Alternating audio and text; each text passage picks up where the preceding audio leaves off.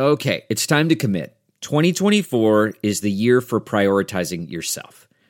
Begin your new smile journey with Byte, and you could start seeing results in just two to three weeks. Just order your at-home impression kit today for only fourteen dollars and ninety-five cents at Byte dot com. Byte clear liners are doctor-directed and delivered to your door. Treatment costs thousands less than braces, plus they offer financing options, accept eligible insurance, and you could pay with your H S A, F S A. Get eighty percent off your impression kit when you use code WONDERY at Byte dot com. That's B Y T E dot com. Start your confidence journey today with Byte. Hey, friends, thanks for joining our podcast. I want to tell you about something really new and exciting called patreon.com slash BP show. It's a great way to get uh, exclusive interviews with newsmakers, voicemails, personalized videos, political commentary, and early access to a special podcast called The Making of Bernie Sanders. Go to patreon.com slash BP show. Patreon.com slash BP show.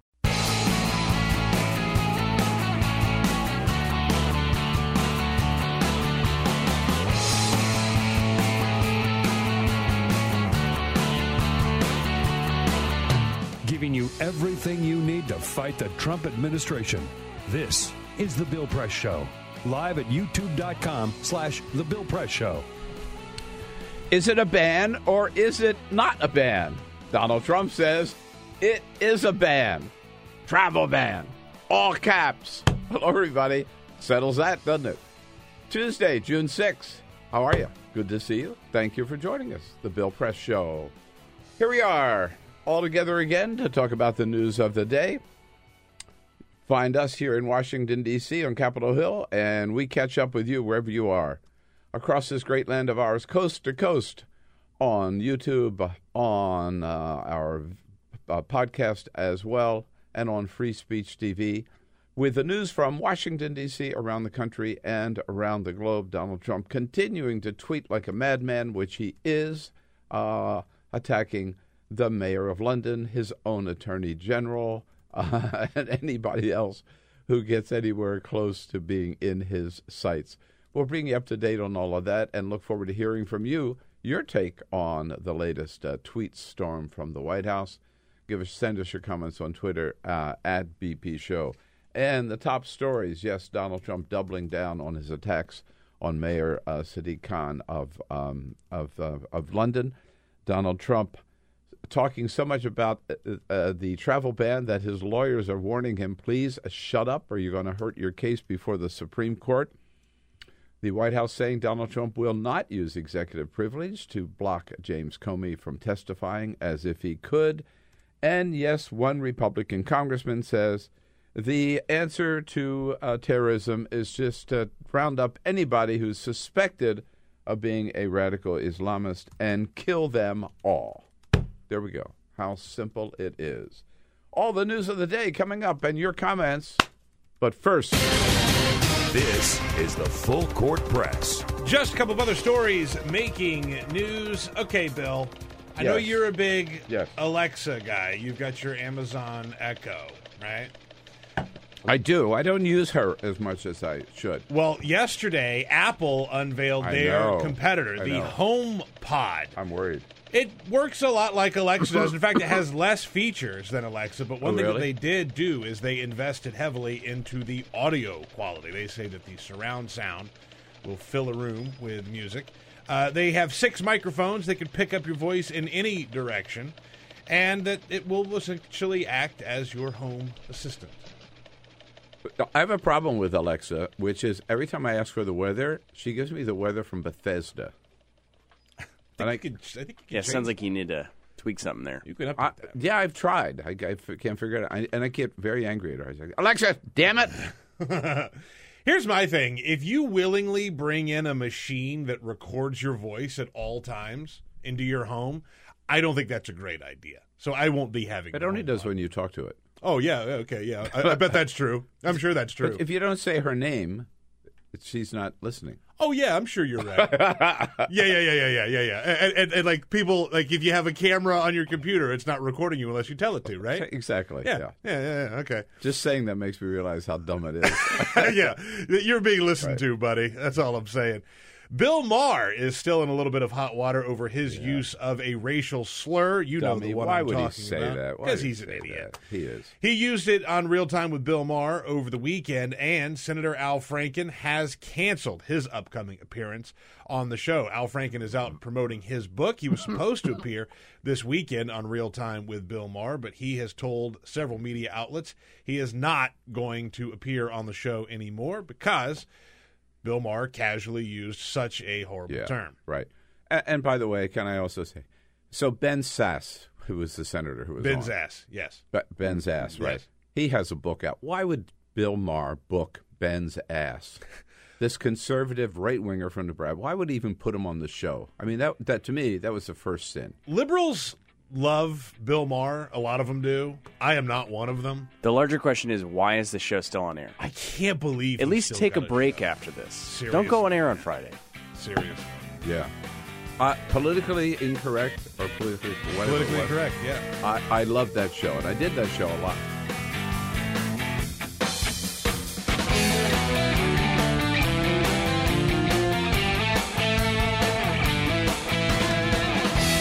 On your radio, on T V, and online. This is The Bill Press Show. What do you say on a Tuesday, June sixth? Are you ready? Let's go. The Bill Press Show. Yes, indeed, with the news of the day, particularly the news here from Washington, D C Good to join you. Good to see you. Thank you for being part of the program. How about it? Well, man, there is so much going on. You got to run so fast to keep up with the news of the day. Uh, that's our job. We bring it to you and look forward to hearing from you what you think about it all. Your take on the news of the day is just as important as ours is. We're joining you on YouTube, youtube.com slash The Bill Press Show. We're there with you on Free Speech T V. How about it? You're looking good coast to coast on Free Speech T V. Out in Chicago, we're with you on W C P T all over the Chicago area. And uh, don't forget, you can catch our podcast every day. Talked to a couple of friends last night who uh, t- t- join us on podcast daily uh, by just going to bill press show dot com or to iTunes. And we are now with you on Patreon. Patreon dot com's a new service, all, all exclusive features uh, that we uh, put up there for your um, for your enjoyment and for a very small monthly fee. So check it out at patreon dot com and join the Bill, Bill Press Patreon team. It's Bill Press. No, it's patreon dot com slash B P Show. You got it. All right. Yes, indeed. Where do we start? We start again with the um, the the spat. Why? Why? Who knows? Between Donald Trump and the mayor of London. He started out, Donald Trump, of course, totally. Uh, we talked about this a little bit yesterday. In fact, the whole th- this whole conversation comes under Donald Trump, mad tweeter. He just could not help himself. After the terrorist attack in London on Saturday, he just went berserk all day Sunday and even continued into yesterday. Uh, and probably the worst of them, uh, we'll talk about several, was his uh, misrepresentation, total misrepresentation and subsequent attack on the mayor of London for telling the people of London, Donald Trump claimed, well, so what? Seven people were killed by terrorists, but don't be alarmed. There's nothing to worry about. That's not what the mayor said. What the mayor said, you know, this is outrageous. I'm paraphrasing here. We're going to get on top of it. We're going to go after these guys. We're going to do everything we can to make sure that nothing like this ever happens again after the third terrorist attack on British soil in three months. And he said, and as a part of that is, you're going to see a heavy response on the part of law enforcement. There are going to be more police officers on the street, more police officers uh, patrolling, uh, armed. And he said, and, and so that's this is there to they're there to protect you. No reason to be alarmed about the presence of all those police officers. That's what the mayor was saying.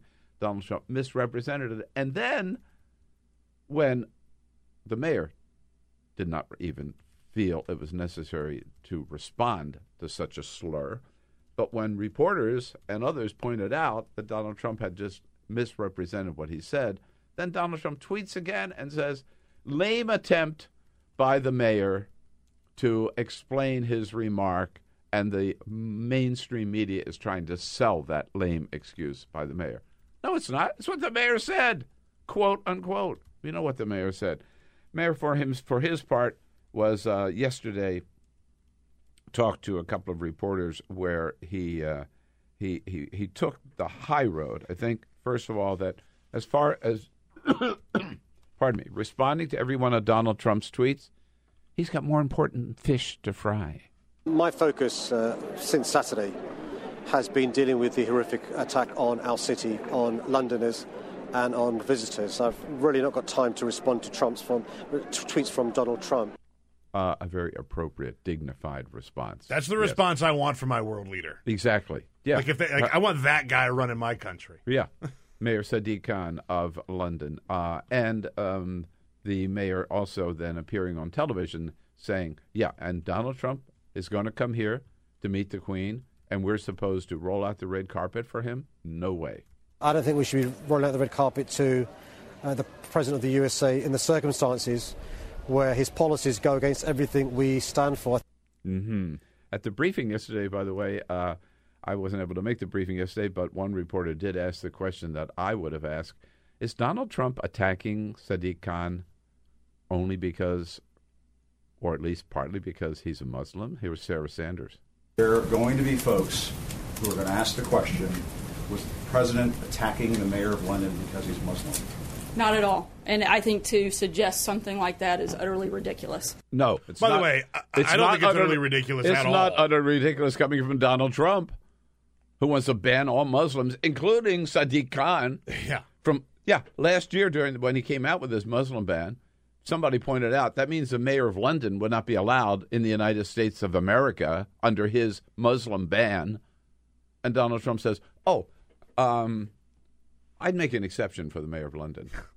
Utterly ridiculous. That's not, yeah. how, that's not how this totally, works. Totally, totally, utterly ridiculous. You know, it, it is, it, it's kind of disheartening to watch this all happen because just listen to, to Sadiq Khan's comments about, you know, not worrying about what Donald Trump has to say. Even George W. Bush, who we talked about as being a terrible, terrible president, he treated our allies with some respect, for God's sake. He also, one of the best things... And that's gone. Oh, no, it's gone. Totally gone. And one of the best things, of course, that George W. Bush did right after, day after, two days after maybe September eleventh, he went to the mosque here in Washington, D C, and said, we are not at war with Islam. Islam is a peaceful religion, and we are one with uh, m- the vast majority of the world's Muslims who who condemn this kind of violence. Um, so that's the that, that's that's one set of tweets, if you will, uh, dealing with the mayor. The other set of tweets that Donald Trump could not resist doing is uh, it's kind of twofold. He attacked his Attorney General, Jeff Sessions. By the way, big article in the New York Times this morning saying that Donald Trump is now fed up with Jeff Sessions, doesn't like Jeff Sessions anymore, even though nobody was more loyal to Donald Trump during the campaign than Jevy Sessions, right? No, nobody. He was the first senator, and for a long time, the only senator to endorse him. I think the only one in the primary, I'm pretty sure. Uh, and then, of course, he's Attorney General. Donald Trump thinks that he uh, uh, was a, a, um, a wimp for recu- recusing himself from the Russian investigation. And he also thinks, and this is, gets gets back to the tweets, he attacked uh, Jeff Sessions for what he called a watered-down travel ban that they have appealed to the Supreme Court. And Donald Trump says he should have stuck to the original version. Now, two things about that. Number one is Donald Trump calls it, in all caps again, a travel ban, a travel ban, a travel ban. When the White House and the lawyers for Donald Trump, who are going to argue this case in front of the Supreme Court, have been turning themselves inside out to say, no, no, no, it's not a ban. People, the lawyers, and the courts can call it whatever they want, but I am calling it what we need and what it is, a, all caps, travel ban. That That's is the quote Donald Trump's from Donald tweet. Trump. Exactly. Now, just to show you to what extent the White House has tried to sh- shoot this down. Particularly here, you'll hear Sean Spicer, but this is a little montage put together by M S N B C uh, where from the White House you hear both sides of this question. First of all, it's not a travel ban. We're going to have a very, very strict ban? It can't be a ban. It's a ninety-day ban. It's not a travel ban. The ban deals with seven countries. That is by nature not a ban. This is a ban on travel. That's not a ban. President Trump's tweet yesterday, if the ban were announced with a one-week notice, the ban would rush into our country during that week. So he says it's a ban. But at the end of the day, it can't. Hold on, hold on, hold on. It can't be. It can't be. More people would have flooded into the country in a short amount of time to take advantage before the ban went into effect. I'm not confused. I think that the words that are being used to describe it are derived from what the media is calling this. No, no, no, no, no. Good it's not the media God. calling it a ban. Sorry, Sean. It is your boss. It's the president of the United States who has said definitively now, definitively, travel ban. Peter, you just read the, uh, the tweet again. All caps. That's now, not a ban. The second part of this is, wait a minute. Donald Trump is attacking the Justice Department for uh, appealing to the Supreme Court using what he calls the second version of his travel ban, the watered-down, politically correct version, Donald Trump called it in a tweet. Well, who signed that second executive order? Right? Donald Trump did. It's not, the Justice Department is not some outside agency. It's part of his administration. And the travel ban, the second version of it, is not something that somebody just cooked up over in the Justice Department. It came out of the White House, and Donald Trump signed it. Does he remember signing it? I mean, it's just... Uh, probably not. Yeah. I mean, Does he remember what he had for breakfast yesterday? Probably in, not. No. It's insane. So that's... so. Here we are now with the Trump storm, keeping track, right? We got the mayor, we got the travel ban attacks on the Justice Department, and then Donald Trump comes out with a tweet yesterday and attacks the Democrats for being such obstructionists and not confirming his, his ambassadors. So we've got all these vacant posts out there, particularly ambassadorial posts, and there's nobody in them, and he calls the Democrats obstructionists because of that. Where, in fact, as many people pointed out yesterday, the problem is not that Democrats have not held confirmation hearings or voted for these people. The problem is Donald Trump hasn't appointed them. There are hundreds and hundreds of vacancies in ambassador posts around the world. China is a big one. We don't have an ambassador to China. Don't even have an acting ambassador to China. I'll get to that in a minute. But so there are ambassador posts. There are undersecretaries, assistant secretaries, deputy secretaries in every agency in Washington. State Department, most of the positions under Tillerson are still empty. Why? Donald Trump hasn't appointed anybody. Mitch McConnell said even that we're ready to appoint him, Donald Trump, or we're ready to confirm him. They can't confirm a nobody, right? They can't confirm somebody that Donald Trump hasn't named, hasn't appointed. So, um, and this got this had everybody scratching their head, particularly Republicans on the Hill. Yeah. Politico has a whole big piece by our, our friend uh, Seungmin Kim th- this morning. Uh, how Trump is stalling his own nominees is what it's called. Yeah. Uh, just to quote a little bit from it, Trump capped Kevin McAleenan, McAleenan on March thirtieth to lead Customs and Border Protection, a critical position for his drive to revamp U S immigration policy. But the White House didn't formally submit his nomination to the Senate for confirmation until eight weeks later. So two months. Yeah. And like he announces the pick, and then he waits two months to send in the nomination. And that's just the one that he actually has sent the nomination in for. Right. Uh, there have been other guys who were announced. There was a guy announced on April third. His nomination wasn't sent until May sixteenth. He just sits on them. All right. So, um, you know, we are just down the street from the United States Congress. I don't pretend to be an expert on how Congress works. I've never worked there. Uh, I've never served there. But I do tell you this, that the Congress cannot confirm anybody who hasn't been appointed. All right, that's just a basic rule, okay? I, take that to the bank, and that's the problem, Donald Trump's tweets. So then we get to the final uh, part of this whole tweet story that we're starting off with this morning, and that is Mister and Missus Conway. Mm-hmm. Yeah. Well, Mister Conway, who uh, was going to be uh, Solicitor General or something, he was on track to get a great big uh, job out of the White House, Kellyanne Conway's husband, uh, a very successful New York attorney. Uh, he dropped out of, uh, took himself out of the running for that job a couple of days ago. Uh, and yesterday, maybe he's getting a little fed up with Donald Trump, because yesterday he basically said publicly, and he tweeted himself, Donald Trump, if he really is serious about winning this case in front of the Supreme Court, uh, Mister Conway said, Donald Trump ought to just stop tweeting. Shut up. Stop calling it a travel ban, because the, your lawyers are trying to make the argument it's not a ban.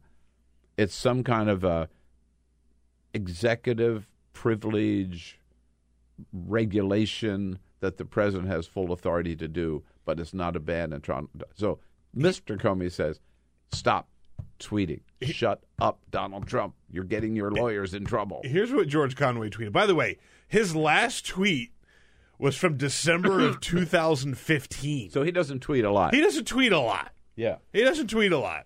And out of nowhere yesterday, he, quote, tweeted Donald Trump's uh, uh, travel ban tweet and said, these tweets may make some people feel better, but they certainly won't help O S G, the Office of Solicitor General, get five votes in SCOTUS, which is what actually matters. Sad. And then after about three hours, people freaked out. And he said, just to be clear, and in response to inquiries, I'm still very, very, very strongly support of POTUS, his administration policies, the executive order, and, of course, my wonderful wife. Oh, but every yeah. sensible lawyer in the White House and every political appointee at D O J agree with me. The point cannot be stressed enough that tweets on legal matters seriously undermine administration's agenda yeah. and, and goes on and on. What do you tell on, your on. client? If you're a lawyer, well, the right, first what thing you, I mean, you tell your client is shut up. Shut up! Yeah. Shut, shut up. up! Right. Alberto Gonzales, um, who was George W. Bush's Attorney General, of course, uh, not a person that I have any particular respect for, but yesterday he commented that um, in this uh, particular case on the travel ban that Donald Trump has uh, the best lawyers possible and they have the worst possible client. Uh, and now the other member of the Conway family, Kellyanne Conway, no, no, no, she was on the Today Show yesterday, and all this flap about the president tweets, No, no, no. It's not his fault. Of course, it's the media's fault because we have this obsession. But, you know, this obsession with covering everything he says well, on Twitter and very little well, of what he does that's, as that's president. His, that's his preferred method of communication with the American that's not people. True. Well, he hasn't given an interview in three weeks, so that, so lately it has been his preferred method. That is uh, on, on the Today Show. I've... Um, Craig Melvin filling in Craig, there for Matt Lauer. I thought that right, sounded right, like Craig, Craig Melvin. Mel- Craig right, Melvin, right. yeah, right. No, so she's saying, if you picked it up there, right, we have this obsession with his tweets, and we pay more attention, so much attention to them, and very little attention to what the president has, has what uh, Donald Trump has done as president. I mean, wait, first of all, it's not people, true. Two things wrong with that. One, he's president of the United States, sadly. Everything the president says or does, any president for all time, is news, okay? You cannot just say, don't pay attention to what he says. It's, he's just Donald Trump talking. No, no, no. He's president of the United States. Everything he says or tweets or does is news, number one. Number two, what do you mean pay attention to what he's done as president? He hasn't done a damn thing as president. I mean, he hasn't accomplished anything. I mean, he, he takes credit for millions and millions of jobs and for, you know, stopping the world, basically. He hasn't done anything. He didn't. They haven't repealed Obamacare. They haven't done anything about tax reform. He hasn't built the wall. Uh, he, he, yeah, he's pulled out of the climate change thing, but hasn't done anything to, to, to positive at all. No accomplishments whatsoever. He claims a million jobs, uh, and if you actually look at the Labor Department numbers for from January through June, it's about six hundred thousand jobs, almost half of what Donald Trump claims. So. Yeah, if he did more as president, maybe we pay less attention to his tweets. That was the whole tweet storm of yesterday. The other thing I've got to mention, which really, really frosted me, is that last night, Donald Trump and the First Lady had a reception in the East Room of the White House. They had a reception. Can you believe how just outrageous this is? They that they would dare to do this. They held a reception in the East Room last night for Gold Star families. Yes, we know and we remember how much Donald Trump, how much respect Donald Trump has for Gold Star families. We remember last July in Philadelphia, Mister and Missus Kazir Khan addressing the Democratic delegates to the convention. Donald Trump, you're asking Americans to trust you with their future. Let me ask you, have you even read the United States Constitution? What a moment that was. Remember, he said, I would gladly lend you my copy. And keeps held, a copy in his pocket. Keeps that copy in his pocket, and he yeah. held it up. That was such a dramatic moment. And then, of course, what did Donald Trump do? They were there, of course, because their son, their Gold Star family, their son, Captain Khan, was killed in Iraq, put down a, a Muslim, laid down his life in Iraq for the United States of America, a Muslim American. Uh, and Donald Trump attacked the father and attacked the mother because he said she just stood there and didn't say anything. And, you know, what a coward she was because she wouldn't speak. It was just the one of the worst, most disgusting things Donald Trump ever did during the, the that, since, you know, he's been a candidate or in the public eye. The, the fact that we elected him president after that whole episode. And, and like, I, look, I know there was a lot of stuff that happened during the campaign, and it's hard to pinpoint one it thing is, that was the most grotesque thing. But attacking that family, I don't I don't think we fully had a chance to stop and realize how much of an asshole he acted like during that whole. Yeah. I mean, uh, no. That was unbelievable. To me, that was worse than the uh, Access Hollywood tape. Which was it just, was horrible. Yeah, it was just, you know. It was horrible. As bad as that was, right? Yeah. All that language. No, this, this, going after that, that family. Yeah. Uh, and what has he done, right? Yeah. And to turn around and have a reception for then, Gold Star families?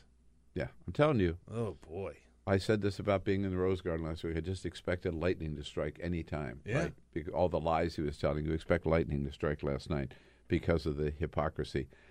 One other thing we learned um, yesterday uh, and uh, out of the Trump White House, remember, the big question that we've been asking is, with James Comey scheduled to testify in front of the Senate Intelligence Committee on Thursday, would Donald Trump uh, use executive privilege, saying that was a private conversation with my F B I director, to try to prevent Comey from testifying?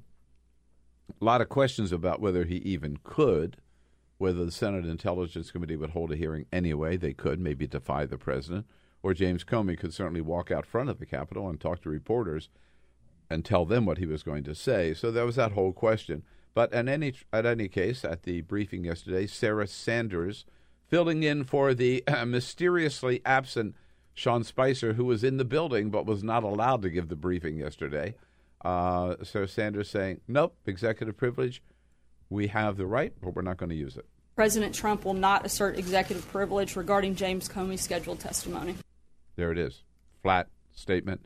Uh, I think they realize that uh, if Donald Trump tried to block James Comey from testifying, uh, you, the proverbial you-know-what would hit the fan big time. It's nice to know that even he has some limits. You know? Yeah, right. Because I, I, I had not ruled out that he would just shut it down. I think if he tried to do that, he knows that Republican senators would say, uh-uh, no, that's it. You're probably right. Yeah. that might Even be, them. That could no. have, that no. could have been the tipping point. Yeah, it could have been. Could have been. Uh, and a little news on uh, climate change. Uh, I mentioned that we no longer have uh, a, even an acting ambassador to China, and that is because yesterday our acting ambassador to China resigned, uh, said he could no longer represent a president or an administration that had pulled out of the Paris Accords on climate change uh, and therefore submitted his uh, resignation, which leaves that post vacant. Uh, also, remember um, one big lie during the that we talked we talked about all of them. One big lie during the president's announcement uh, last Thursday in the Rose Garden about pulling out of Paris was that we had to do this because those big polluters, China and India, were just going to keep building more coal plants, and uh, and we were prevented from building more coal plants, and that's what we had to do. Uh, as several people pointed out, no, he's got it absolutely backwards. In fact, uh, we we have the opportunity to really, in in terms of new jobs and future jobs, The future is in renewable energy, solar and wind. That's where we ought to be moving. And by getting out of Paris, we're going to cede the leadership in those two areas to, guess who, China and India. Uh, New York Times this morning, big article on the front page about China. There are three million renewable energy jobs in China now, and they are building new Good solar grief. installations all over the country. They are moving away from coal as fast as their bullet trains go. We don't even have a bullet we train have either. That. We don't even have that. Uh, and both China and India surging ahead now in renewable energy. In the United States, we're going to get our clock cleaned in that area because we're going in the opposite direction thanks to Donald Trump. If you had said under the presidency of Barack Obama that we're going to get lapped by China on renewable energy, I, I would not have believed it. And yet here we are. Yeah, yeah. Ceding way, China, uh, Donald Trump saying basically, okay, we'll pull out of this and you guys can, this, the future is yours. New technology, it's all yours. We're not going to compete. Um, very, very bad news, which the American people recognize, by the way. Um, the Washington Post, A B C News out with a new poll this morning. fifty-nine percent of Americans say it was a mistake to pull out of the Paris Accords. Only twenty-eight percent support it. This is this is Donald Trump's policy, right? This, this is how out of tune he is with the American people. fifty-five percent say this is going to hurt the United States' position of leadership around the world, what Donald Trump did. fifty-one percent say it's going to really uh, hurt international efforts to do anything about climate change. And interesting, forty-two percent say that this is going to have a very severe negative impact on the American economy. fifty-nine percent of Americans say Donald Trump did the wrong thing in pulling out of Paris. What's happening on the immigration front? I tell you, one thing that's happening is the religious left is making this an issue and refusing to uh, bend over for Donald Trump and his anti-immigrant policies. Jack Jenkins and Esther Lee from Think Progress join us next uh, to talk about uh, this amazing resistance on the part of the religious left. Stay tuned. We'll be right back. I don't think we should be rolling out the red carpet to uh, the President of the U S A in the circumstances where his policies go against everything we stand for. Get social with Bill Press. Like us at facebook.com slash Bill Press Show. This is The Bill Press Show.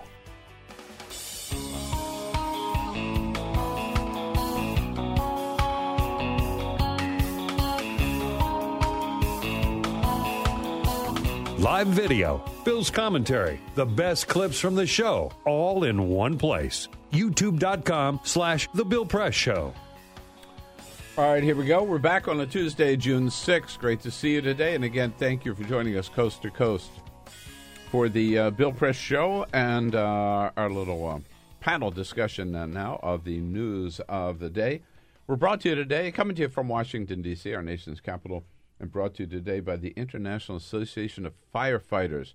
Yep, those good men and women of our firefighting departments across the country. They're on the front lines every day protecting America families. We count on them. They never let us down under President Harold Schaitberger, and we invite you to check out their website, I A F F dot org.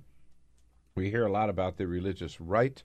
Uh, I am a proud member of the religious left, and I think the answer to the religious right is more raising hell by the religious left.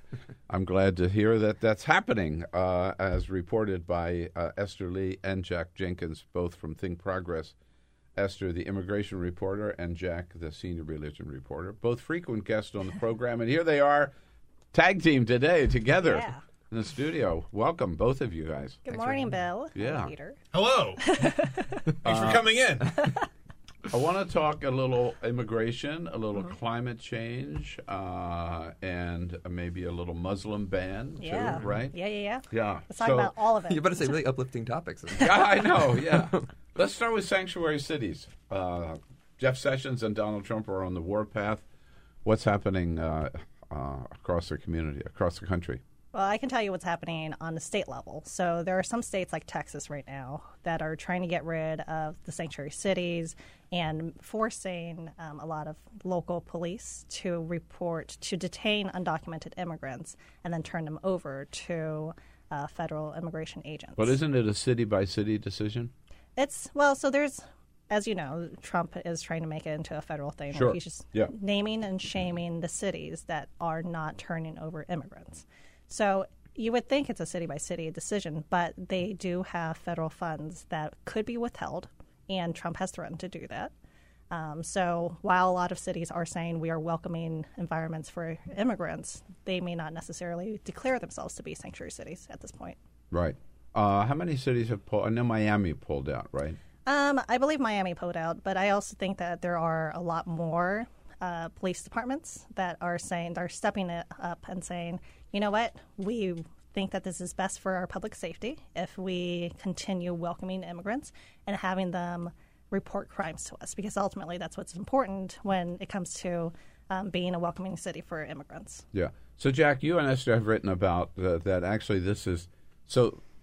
Some churches are involved in this, mm-hmm, mm-hmm. and also individuals in their own private homes. Right. So one of the, in addition to sanctuary cities and then sanctuary campuses, there's a thing called the New Sanctuary Movement, which is um, churches and synagogues and mosques um, and other houses of worship um, that that are declaring their worship spaces sanctuary. And this actually goes back to twenty fourteen in terms of this new sanctuary movement of taking in undocumented immigrants, and you you you keep them in the physical buildings of your church or your Um, synagogue, et cetera.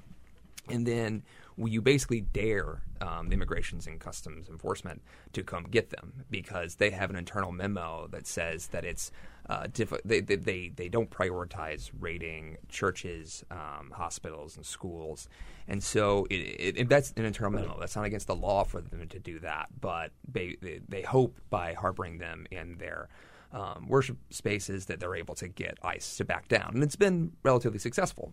Now, attached to that... So, you mean the ICE agents are reluctant to storm into a synagogue, right? right. Or into a mosque and, and arrest people. It would be a publicity, you know, like, nightmare if they did that. Right. Can you imagine? Like... Oh, I can imagine it. Yeah, I can imagine well, the Jeff Sessions stormtroopers doing that. And this goes back to the nineteen eighties, which is the original sanctuary movement when people were fleeing from Central America across the U S Mexico border, and uh, the federal government uh, would not designate these people as refugees for a number of reasons. And so faith communities along the border said, well, we're going to take them anyway. And then what happened is all these different churches started, you know, in direct defiance of federal law, taking in communities. And one of the other things they did was allow people to stay in their homes, and that's something called home sanctuary. Now, this is a very risky thing to do. It's directly defying federal law, um, it's, and you don't have a congregation to fall back on. This is something you do as an individual. Mm. And now we're starting to see that practice replicated today. Um, and so we're running into, you know, they're often connected to a faith community. They're all either a yeah, members of the church who take them, or, exactly. or the synagogue right. or whatever, right. take them in, into their own home. I mean, this this has this this is a it's, this is a great tradition that goes back to I'm I'm popping to Anne Frank, right? Right. Uh, right. Or to the Underground Railroad. Mm-hmm. Yeah, absolutely. It certainly has roots in, in everything you just said, and um, certainly the fugitive fugitive slave law as well. It's mm-hmm. so interesting to me. We talked to Jack about this many times about sort of the progressive wing of religion, right? Mm-hmm. Which a mm-hmm. lot of people right. who were brought up in religion, me, uh, but a lot of people were brought up to to sort of see the conservative uh, Christians, right? The the right wing that are so kind of cruel and against the real, actual religious teachings, right? Mm-hmm. And it's nice to see these things happen every now and then, where you see people really embrace the true meaning of religion and Christianity and do things like this, mm-hmm. um, which I think gets lost a lot when you look at specifically the way that a lot of Republican politicians hang on to religion. Right, and I, I think a big part of that is that now we're starting to see a very vocal religious left that stands yeah. up in front of microphones, yeah. and they have yeah. you know, rock stars that go and speak at the Democratic National Convention, like William Barber. Um, but a lot of the, the, the more you know hard-edged work, like the kinds of stuff that we're seeing in the home sanctuary movement and the sanctuary movement writ large, are done quietly by, in some ways by design, so the people you know to help protect those that they're Um, but they're done quietly by these these these quiet activists who believe this. It's part of their faith, and they just it, this is how they live it out on their day to day. Um, so they're less likely to stand in front of a pulpit and preach about it, more likely just to quietly, you know, let um, let somebody live in their home. Has the uh, have any of these, um, particularly home sanctuary or the religious place of worship sanctuaries, been challenged yet in the courts? Not home sanctuaries currently. Um, well, potentially in nineteen eighties, actually, in nineteen eighties, yeah. they people were convicted, and you had reverends and nuns and, you know, all these clergy members who were who received uh, criminal convictions for them, but there was never any jail time for them. And and they traditionally never, you know, raided the churches and synagogues themselves. Now, what we've started to see recently under the Trump administration is while they have yet to raid a physical church, um, they've started to skirt the line. So a group of um, undocumented immigrants were picked up as they left a church hypothermia center um, in the last couple of months. Um, and so you're starting to see these these raids happen across the street and closer and closer and closer to the physical um, uh, you know property of a church. And so there's a growing concern that you know this memo that's kind of been protecting congregations from being raided by ICE um, you know might be thrown out the window one day.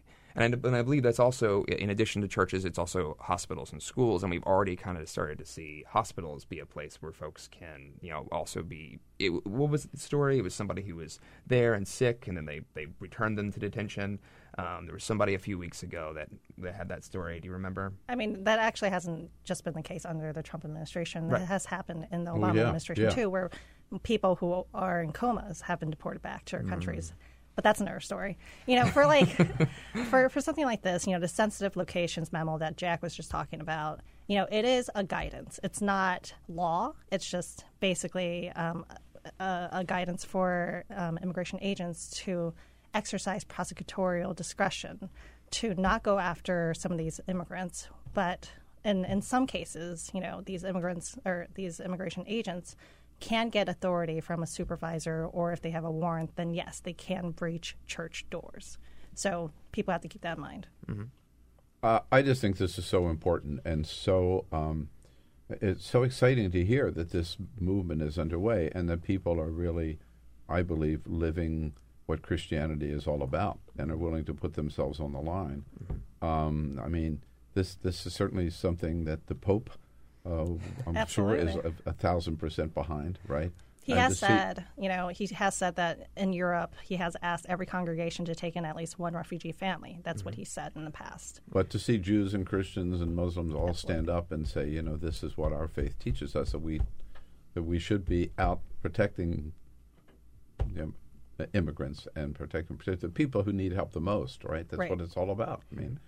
I, if you read the New Testament, I don't see how you could come to any other conclusion. But I'm sure even within the religious community, within the faith community, if you will, that there are some people don't go along, right?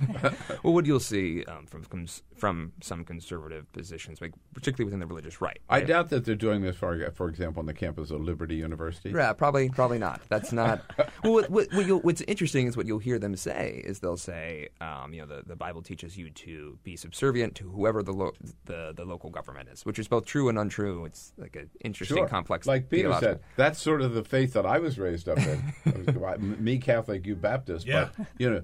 The, the the law was the law. The government was the government, right? And mm-hmm. you just you may not like it, but you you had to obey it. Which which uh, you know is, is a is a theological argument that's that's not necessarily consistent. You can you can hear any number. Like Martin Luther King obviously didn't agree with that. Got to say, uh, right? yeah.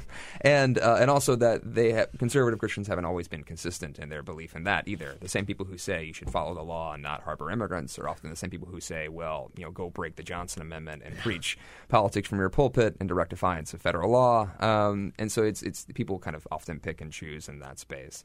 Um, but yeah, there's there's a division within the faith community over this. Although I will note, this network of people who have who have declared sanctuary is broader than usual um, in the sense that you'll have not only you know uh, different forms of Christians and even some conservative Christians. You also have um, you know Muslims and Jews and also Buddhists. Like all the prominent American Buddhists, like this, not all of them, but like a, mm-hmm. a massive percentage of their leadership signed on to like declaring themselves you know uh, aligned with sanctuary, including um, encouraging their communities to, to participate.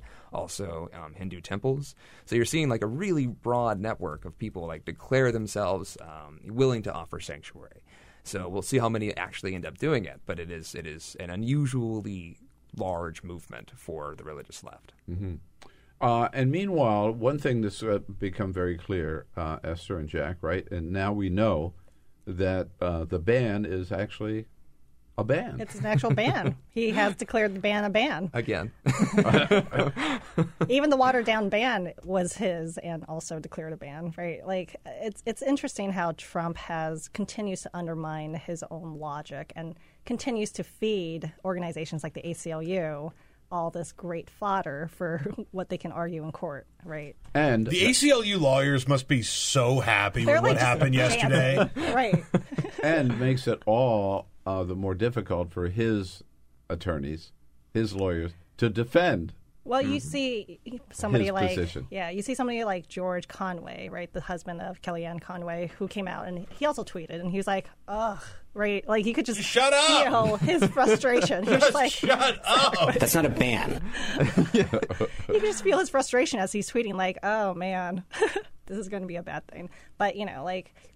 Even I think that the White House currently is now really just like scrambling to figure out how do we control this? How do we make sure that this travel ban still continues? You know, with the watered down version, they took out uh, any mention of Islam. So it was no longer a religious discrimination piece. Right? It's just that the, the, the six countries mentioned in the second watered down version right. happen to be like ninety-nine percent Muslim countries. Just happen. Just happens yeah. to be that mm-hmm. way. Did you right. see, by just the way? Just like the mayor of London, just. Whom he's attacking just happens to be a Muslim. Coincidence. Did you see that story about how there's somebody on staff now just like to watch and see when Trump tweets? Like they've created a job within the White House communications department. Right. That they just sit up and they wait and they see if Donald Trump tweets. I heard that because D C then they have to swing into action once yep. that happens yeah. to figure out what the hell are we going to say now?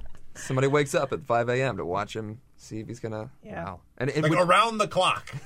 So D C lobbying firms are also doing this. Yeah, yeah, yeah, yeah, They're yeah, hiring yeah, that's it, yeah. people to make sure that like what he tweets out is kosher, and of course, it's never the case.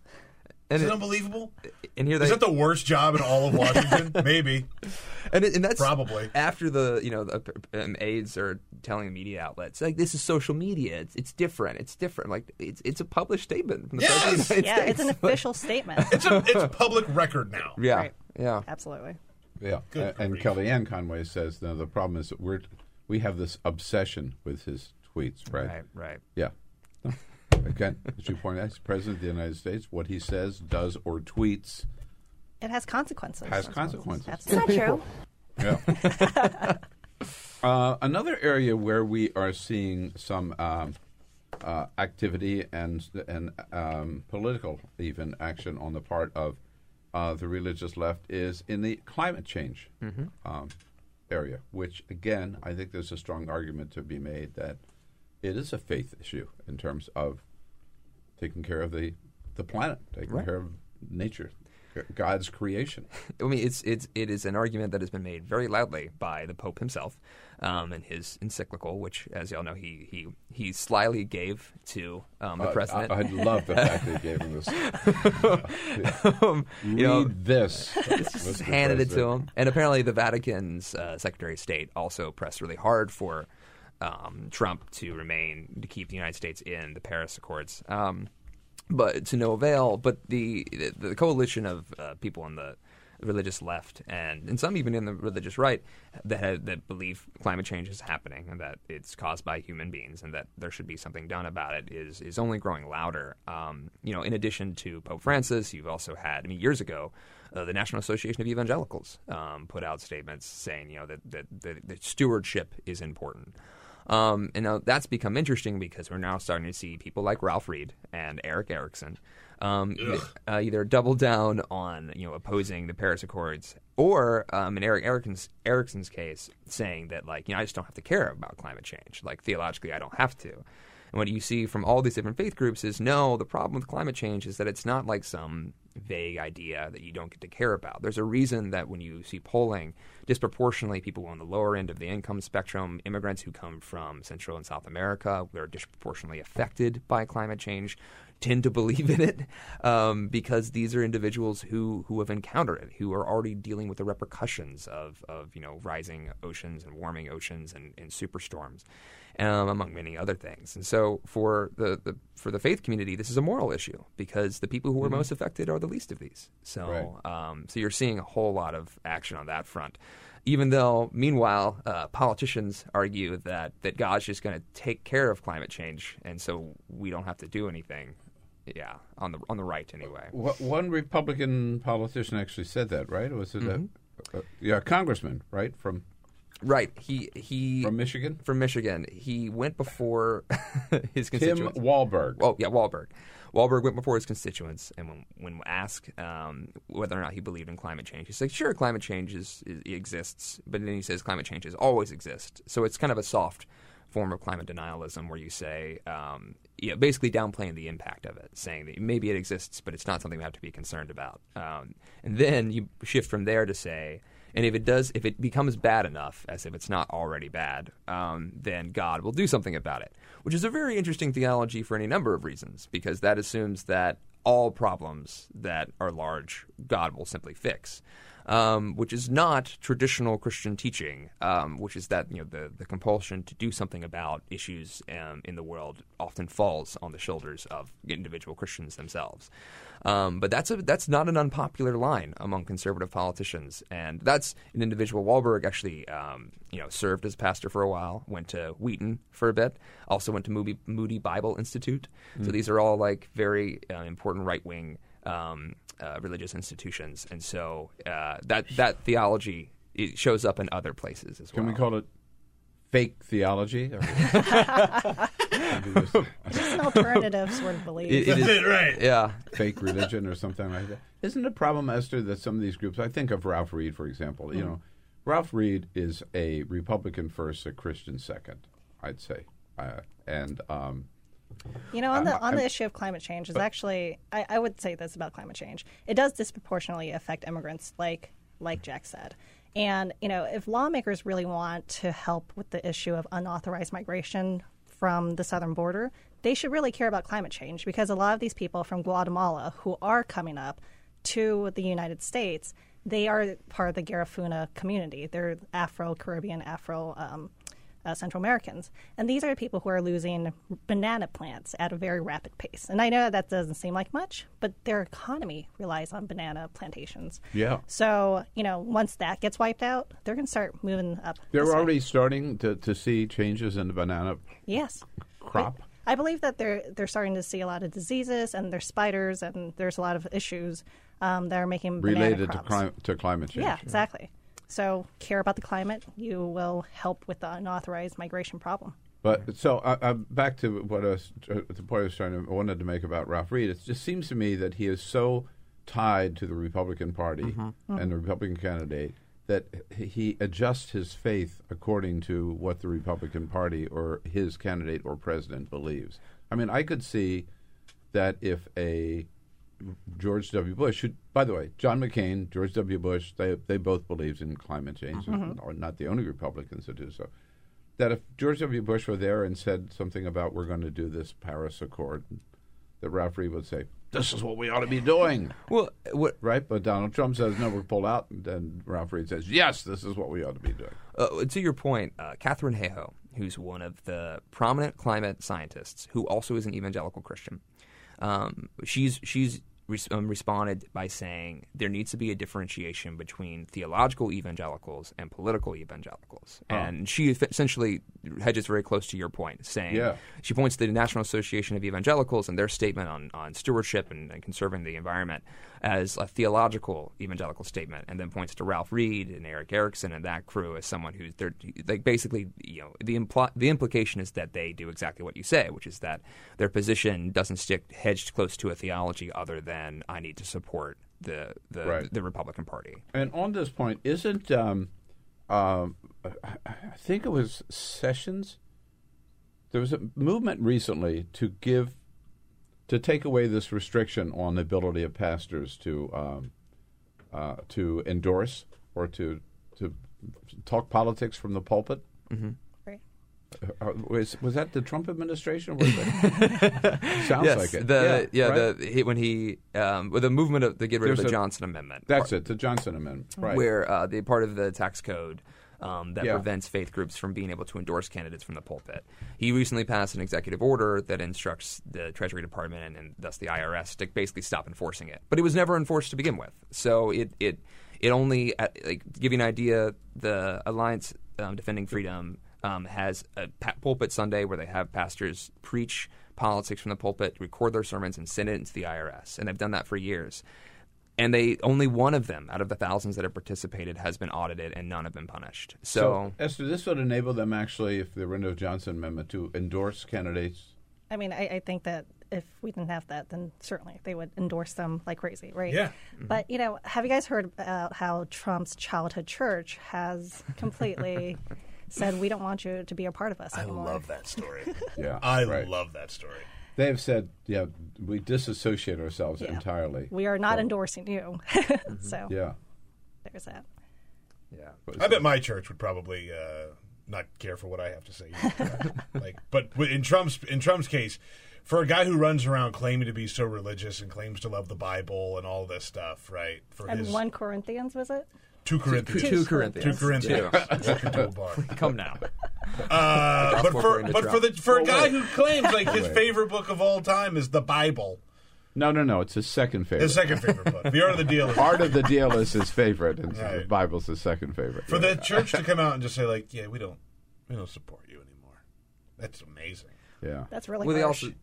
The, the two Presbyterian ministers that apparently went and saw him right after he got elected, and um, he's been saying he's been Presbyterian, you know, he's affiliated with the Presbyterian Church U S A, and they said, you know, they started talking to him, and he says, you know, I did really great with the evangelical community, and they said, well, you know, we're not evangelicals, right? Huh? Do what? and, and he's like, but you're Christians, right? And we're like, yeah. He's like, oh, okay, fine. Close enough. It, Close it, enough. It is great to know there is life among progressive Christians, and thank you, Esther Lee. And thank you, uh, Jack Jenkins. We'll be back. Sabrina Siddiqui is here. This She'll be right back. Is the Bill Press Show. Hey, everybody. This is Bill Press. Thanks for listening to the Bill Press and Friends podcast. And now, do yourself a favor. If you haven't already done so, subscribe to the show on iTunes. Here's what you do. Just search for the Bill Press Show. Then you can take us with you and listen in anywhere you go. And you'll get new shows from us as soon as they're posted. And one more thing. If you really enjoy Bill Press and Friends, please help us grow by telling a friend, writing a review, and giving us a rating on iTunes. It's so great to have you on board. Many thanks.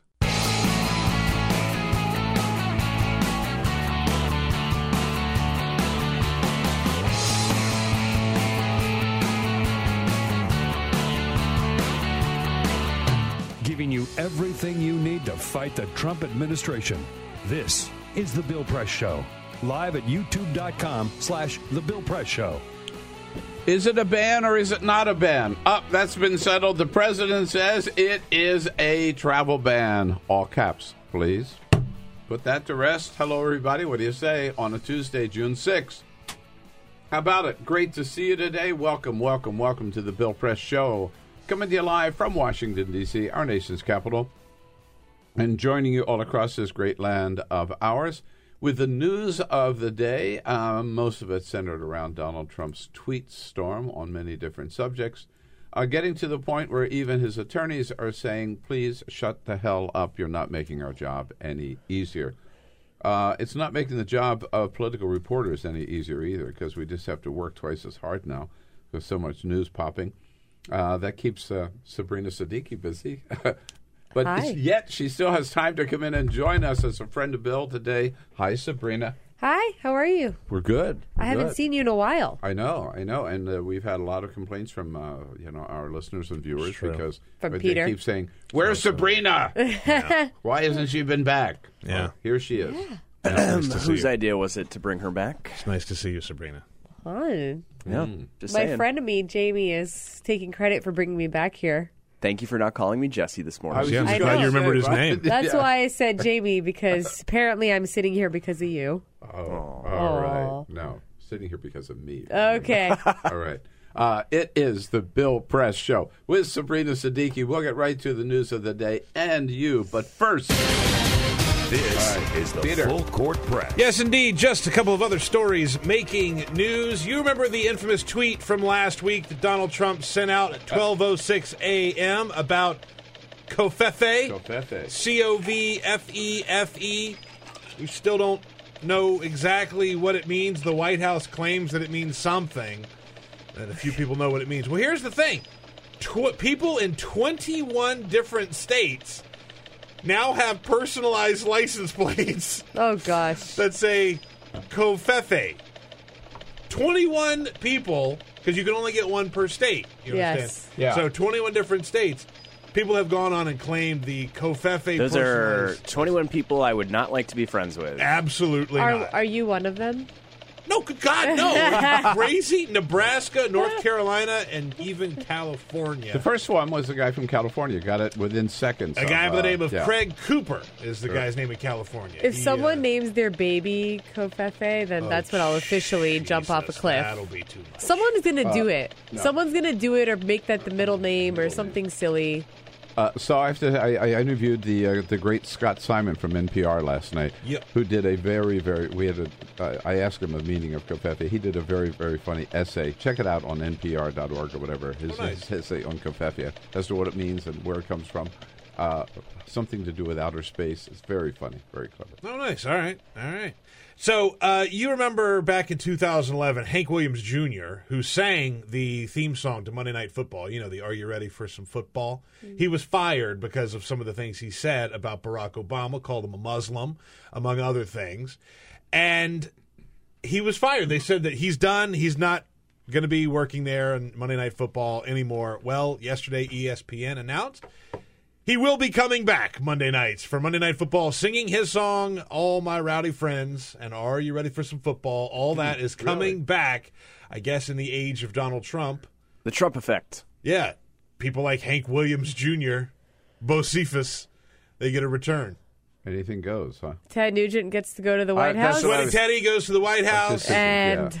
Bo Cephas is Junior back on Monday Night Football. Back on Monday well, Night Football. You know, E S P N has been getting a lot of flack from conservatives saying they're too liberal. So perhaps this is E S P N trying to show conservatives, no, we like you guys. Here's a racist for you. There are other ways yeah. to do that. Yeah, you're right. I think that's probably what's going on here. But my God, you don't have to put him back on. Ugh. There are no limits. And you know what? No matter how bad they are, they're, they're, they're, there's not as bad as Donald Trump, right? No. So. No. My Sabrina, we have so much to talk about. All right. Glad you're here. Hang on for just a minute. We'll be right back.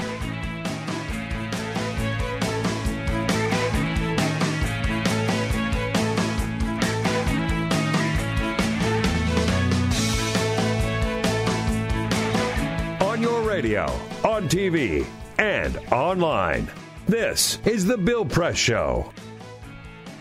All right. How, what do you say on a Tuesday, June sixth? Hello, everybody. Great to see you today. We are back here with the Bill Press Show, coming to you from Washington, D C, and joining you wherever you are in this uh, great land of ours. All part of the Young Turks Network, of course, whether you're watching us on, joining us on YouTube, youtube.com slash the Bill Press Show, or on Free Speech T V, or on W C P T out in Chicago. All part, again, of the Young Turks Network. Sabrina Siddiqui from The Guardian, here uh, in studio with us as a friend of Bill this hour. So um, this man certainly can tweet, can he? And he has been like nonstop since uh, learning of this terrorist attack in uh, London, where you would expect the President of the United States to do what presidents have always done, condemn the attack, uh, pledge our cooperation. I hate to interrupt. Uh, no, he's tweeting. He literally just, he just tweeted.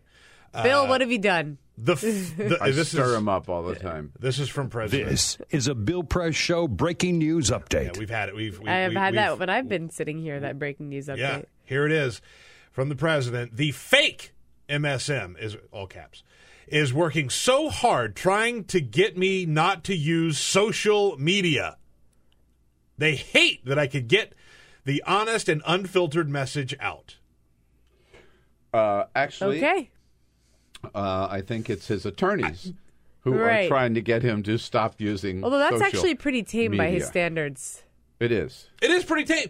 But, I mean, but again, it contradicts he, his own people again. I know, like, I know. Kellyanne Conway yesterday made a big point about saying, stop paying attention to his tweets. Right. You need to look at how he governs. Now, here he is saying, I can get my message honest and unfiltered. I can get my message out. And well, the White House also like, doesn't want to treat his tweets as official statements when they are. The President of the United they States are. They are. is speaking yeah. directly. You could argue that they're more official than the statements that Sean Spicer or the press office put out that he may or may not even see half the time because they're so mundane and clearly not written by Trump when they put out statements on his behalf in the no, more of course they're traditional more powerful. Format. They're coming directly from him. And so as we saw with the Covfefe, yeah. they're far coming more from applicable. Him. It, it, it, it, when nobody else is around in the middle of the night and he's falling asleep. And, and these tweets are what the rest of the world sees, as per your point on London and his response to yeah, the terrorist attack, right. where the world is watching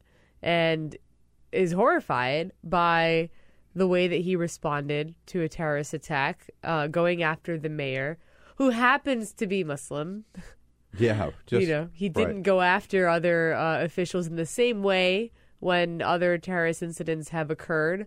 Um, and, of course, he said that this reinforces a need for his travel ban, which has no logic because his ban would have done nothing to prevent an attack of this nature. Right. Uh, and, and this little feud between uh, Donald Trump and Mayor Sadiq Khan started, like, when he first came out with this idea of a, a tra- Muslim mm-hmm. travel ban. And, and p- it was pointed out that that means the mayor of London could not come to the United States of America.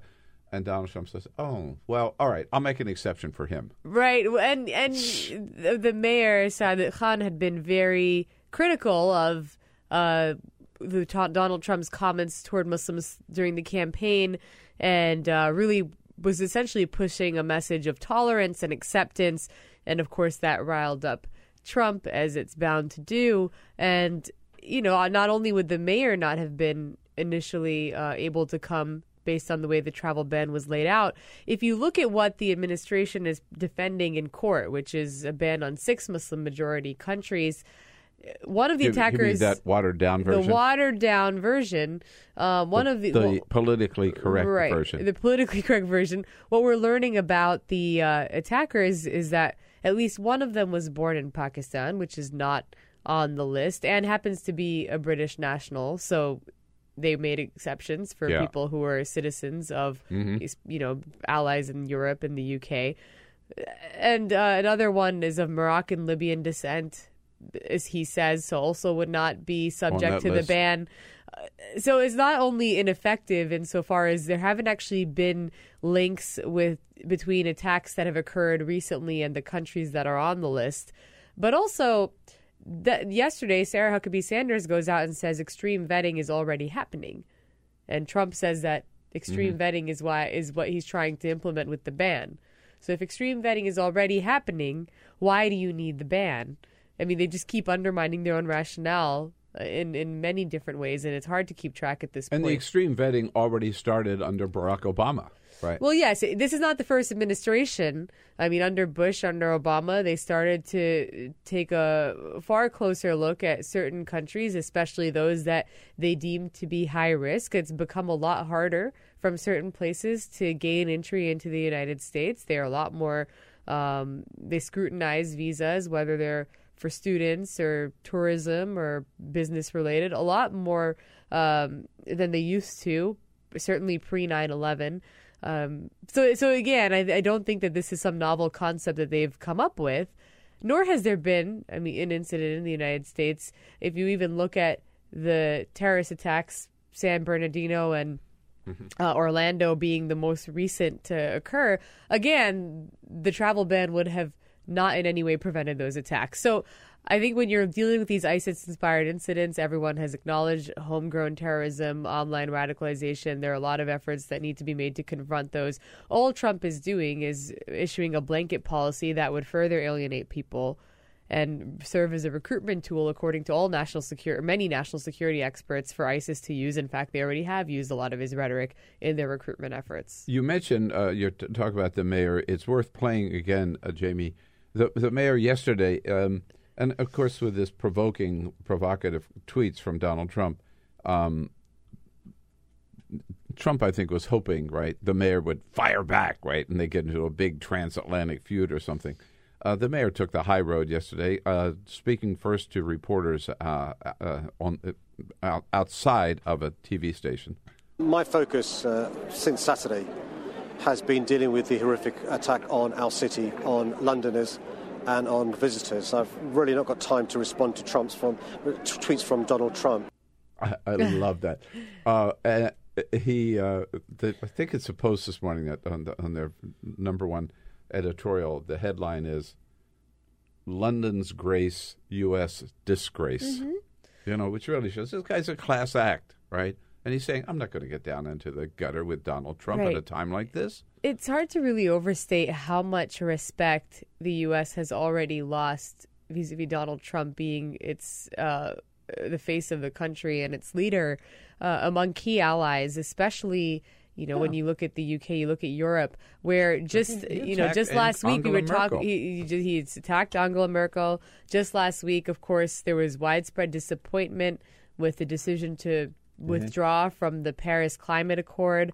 And I think that what we saw in our own reporting was a, a widespread frustration when Trump attended the G seven summit in Brussels that they that their efforts uh, clearly did not prevail when it came to trying to bring him around to the uh, to staying in the climate agreement in Sicily. And uh, uh, sorry, Sicily. Yeah, not not. You're right. It was not in Brussels. Um, yeah. and it was in Sicily. But the, the, you know, the narrative had a lot more to do with the symbolism of him pulling out of the agreement and, you know, what that means for environmental efforts, which is one big piece of the puzzle. I think the overlooked piece was this abdication of U S leadership and totally. uh, how, the extent to which, you know, a lot of our key partners no longer are really looking to the United States in the same way that they were previously because they see a leader who's erratic, um, who is driven by, you know, this nationalist agenda. So-called America First policy. And uh, one person I spoke with said, look, diplomacy is give and take, and people will remember these moments when the U S Sure. is going Sure. back to its allies and asking for something. New York Times, New York Sunday, Times. America in retreat. Right. Uh, and it is. I mean, we have abdicated our position as leader of the free world. Uh, Donald Trump has. Uh, I hope just temporarily, but it'd be hard to get it back because of the damage he's done. I want to come back to the mayor for just a second. Mm-hmm. So then the mayor points out that, you know, there's this planned trip for Donald Trump Mm. coming to the U K, uh, and uh, after all the, his uh, uh, accusing the British intelligence, for example, of cooper- cooperating with the United States uh, uh, to bug his with Barack Obama to bug his phones at Trump Tower, he accused the British of doing this. Uh, the mayor saying again, so we're supposed to roll out the red carpet for this guy? No way. Here's the mayor on uh, British television yesterday. I don't think we should be rolling out the red carpet to uh, the President of the U S A in the circumstances where his policies go against everything we stand for. Yeah, I, right on. Why should right. they? I mean, to our point just now, where we've reached a point where there are partners who even, you know, at this point, I don't know what position Theresa May will take. It seems like she's just going to continue ahead with the trip, but um people don't want the President of the United States to come uh, set foot in their country. Yeah. And that's remarkable yeah. within of itself. It's notable that Theresa May, who, of course, is facing re-election, um, and now this, this race has been tightening, uh, was asked repeatedly about Sadiq Khan and Trump's attacks on him. And she kept defending Sadiq Khan without criticizing Trump, which was, of course, what you would expect from the post-Brexit uh, leader of, of the U K, who, you know, I think she kept saying, I'm not going to respond to the tweets. I'll just say that Sadiq Khan is doing a great job. And she kept being asked different ways. But the President of the United States is attacking the mayor of London after a, not just that he's attacking the mayor of London, period, but let alone after a terrorist attack. You know, what do you have to say? And she just kept deflecting and just going around to next question, next question. Everyone kept oh, asking yeah. her the same question. And it, she said, I've repeated multiple times, you know, I, I, you know, Sadiq Khan is doing a great job. He's handled this with grace. Um, and then someone said, well, what would Donald Trump have to actually do to get you to criticize him? And then she said, well, I said I disagreed with his decision to pull out of the Paris Climate Agreement. That was about as far as she would go. But it reminded me of that Republican, uh, you know, campaign, the campaign season where Republicans had to do the whole dodge and deflect. I don't really support this guy, but right. they also didn't want to criticize him. And I think she's dealing with the same nationalist Uh, base in, in in her own reelection battle, feeling uh, like she a, can't criticize a, him. A, a final point on the red carpet. Um, I uh, a friend of mine, um, Pat Oliphant, who is the country's greatest political cartoonist, huh. now no longer um, uh, producing or uh, putting his cards out, out every day, but uh, still an occasional. He's won the Pulitzer Prize for his political cartoons, and I had dinner with him Sunday night. He was telling me that um, he can't wait.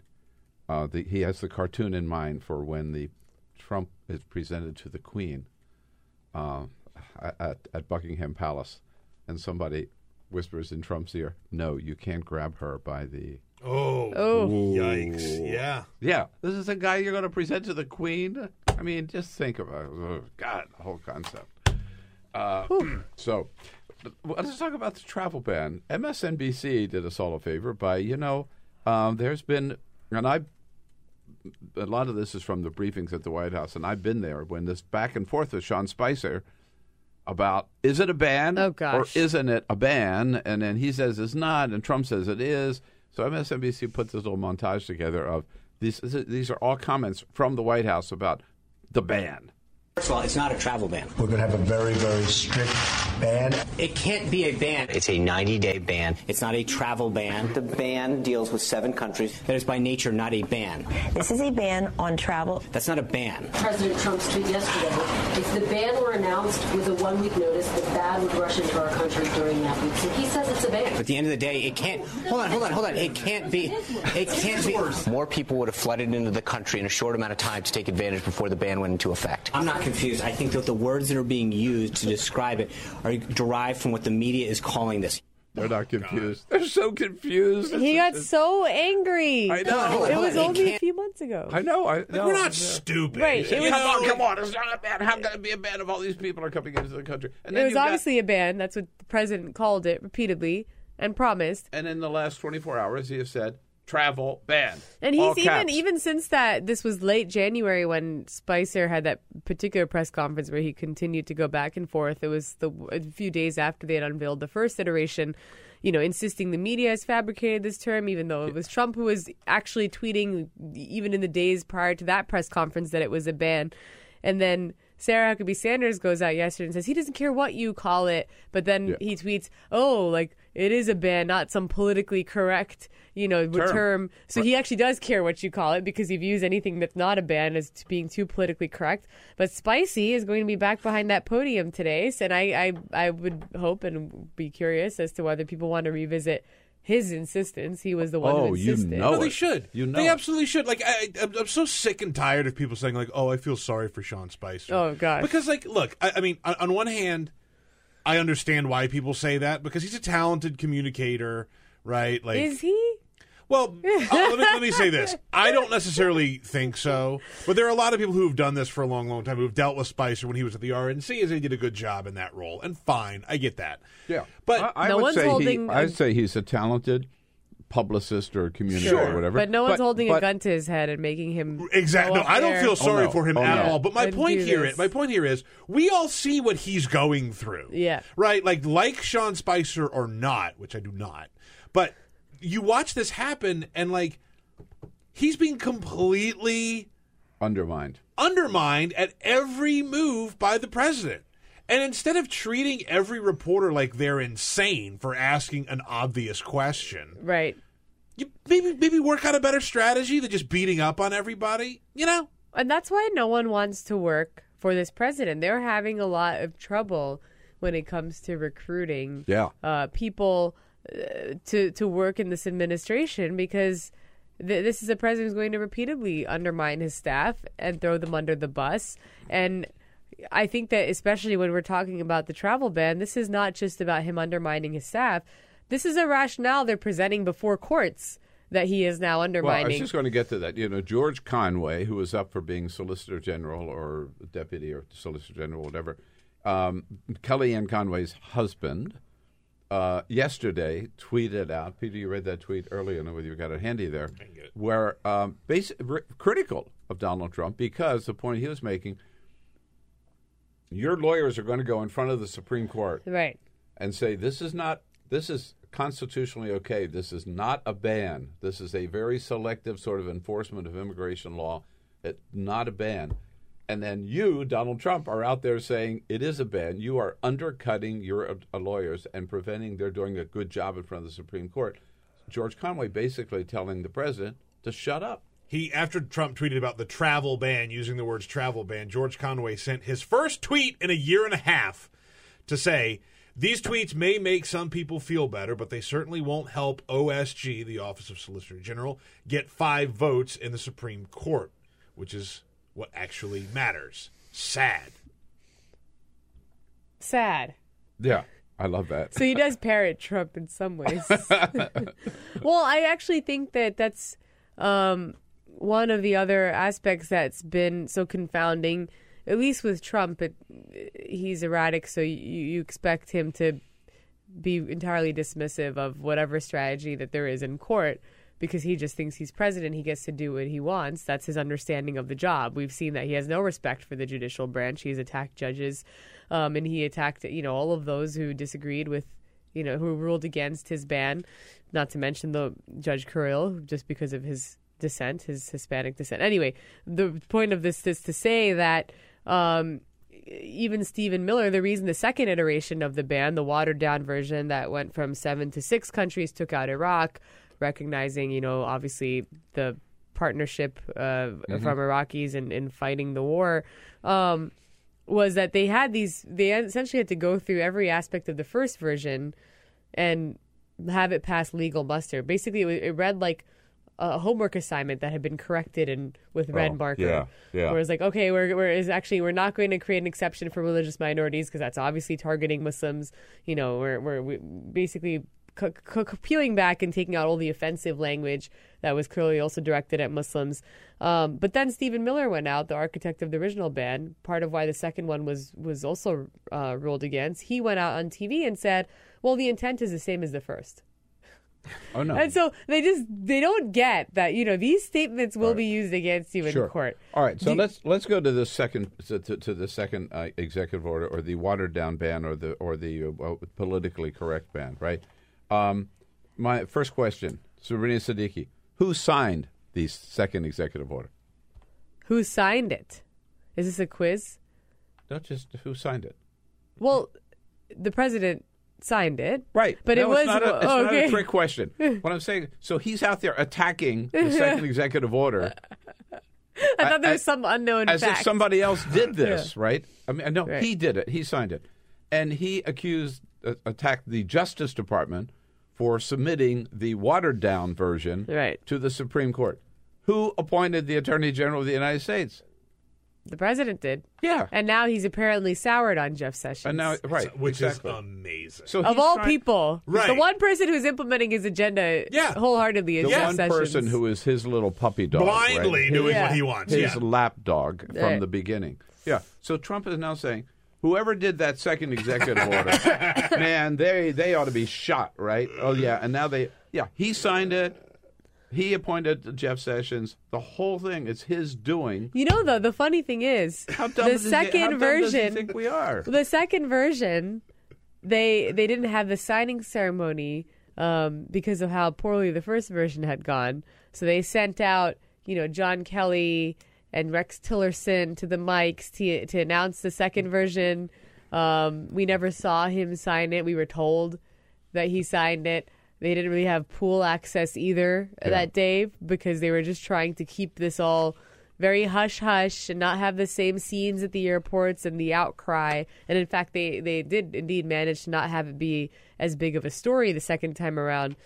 And at this point, the way they operate, I, I, can't, I don't even know what the process was and the extent to which the president even knew what he was signing. Uh, but he signed it, as you say. Yeah. Uh, but, you know, it's, it's like it's so hard to tell if they even had told him the extent to which they watered it down. Um, and all of that was just to save face because he insisted on plowing ahead when the court had the courts had ruled against the first the first version.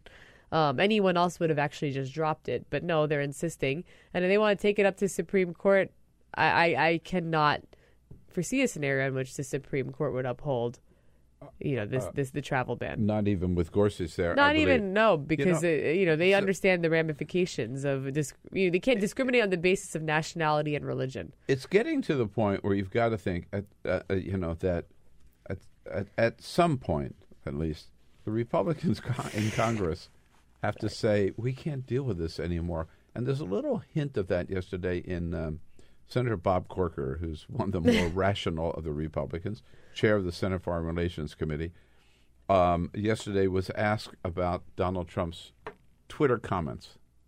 We live in a world today where, unfortunately, a lot of communication is taking place with one hundred forty characters, and and probably it's best to refrain from communicating with one hundred forty characters on topics that uh, are, are so important. That's a very gentle way of saying, shut up, Donald Trump. Right. You're not making our job any easier. And he also right? said, um, Bob Corker, that he's not going to take back his prior criticisms of the White House uh, because the world is watching. And I think that, you know, he's, yeah, as you said, yeah. the chair of the Foreign Relations Committee in the Senate. And he meets directly with, you know, leaders uh, acro- around the across the globe. Um, and I think he sees that aspect of it. I mean, I think that still Republicans have not sufficiently criticized the president. They haven't actually done anything in terms of taking a stand. They haven't actually punished him through nominations or using the tools at their disposal to send a message um, to him. Uh, but having said that, you do wonder at what point, especially I think in the aftermath of this attack in London and the way he's responded, uh, do they actually step back and say, you know, we're we're the laughingstock of the world right now, and we will continue uh, to be unless there's some reasonable voices speaking up. Yeah, one would think so. So Thursday, um, former F B I Director James Comey testifying in front of the uh, Senate Intelligence Committee. Uh, we learned yesterday the White House is not going to invoke executive privilege to prevent his testimony. Uh, how straight do you think Comey is going to be, or do you think he'll hold back? What do you expect? Well, uh, it'll be interesting to see. I think there will be aspects where he might cite the investigation and, and not wanting to interfere, depending on the level of information that's being asked of him. But he can't skirt these questions around what his conversations were like with the president. He's no longer the F B I director. He was dismissed, and he has to be clear as to whether he believes that he was, one, dismissed because of his role in leading the investigation, and two, if he was under the impression, as these memos that were leaked indicate, that the president was trying to influence the investigation. To shut down the investigation. To shut it down. Right. And and did it's a pretty straightforward yes or no question. Did he ask he... you or did he not ask you to drop the investigation? Right. Um, and that's what he's being called to testify about. And that right? is. And his response, uh, I think, will be it's hard to foresee a scenario where it won't be ex- extremely significant um, for him to even for him to even suggest that the president was trying to stop the investigation. Right. All right. So here, here's the word. No matter what you might have had planned on Thursday, cancel it. Yeah. Right. Did you right. see, by the way? What time is the hearing? Is it nine o'clock or so? It starts early. Did you see there's uh, yeah. uh, right. one of the bars, at least one of the bars here in yes, D C yes. is opening up at nine a.m. Right. Shaw's Tavern. Shaw's Tavern, yeah. yeah, yeah. This is, town. This is, is a very this town story. They're opening up at nine a.m. so that people can watch the film. I bet they won't be the only one. I bet they that, shouldn't you be. Know. Well, now they won't be. No. No. Others will. Right. There's look, guys, better bars. Well, look, there are definitely oh, better bars. Better bars. Look, right. we're right down the street from uh, from um, Tune In. Tune In is open at like eight a.m. anyway. So and, and they don't need a special event for you to go there and drink at nine a.m. By the way, right. the Tune In is the perfect place. Absolutely. To watch this news coverage. Absolutely. You know, we ought to go down there right tune after in. the show on Thursday. Tune In. I'll see you down there. At the Tune In. I'll see you down there. Put an egg in the beer like yeah. they used to do. Yeah, that's right. That old that old school, like, drop an egg in the beer and call it breakfast. It, it's probably going to be the most watched congressional hearing ever, maybe since Anita Hill. Yeah. It's going to be something. Yeah. Come watch it and tune in with us. Tell you what. Tell you what. Comey better, better not chicken out. He better bring it. He yeah, better, he better deliver. Bring the heat. He better deliver the bacon. Exactly.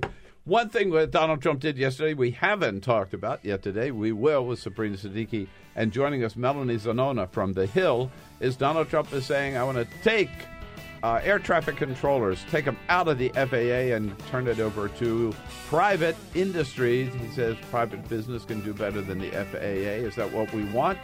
What else is happening on infrastructure and transportation? We'll find out from Melanie Zanona. Sabrina Siddiqui staying with us. You stay with us, too. We'll be right back. That's not a ban. Download our podcast. Search for The Bill Press Show on iTunes. And remember to rate, review, and subscribe. This is The Bill Press Show.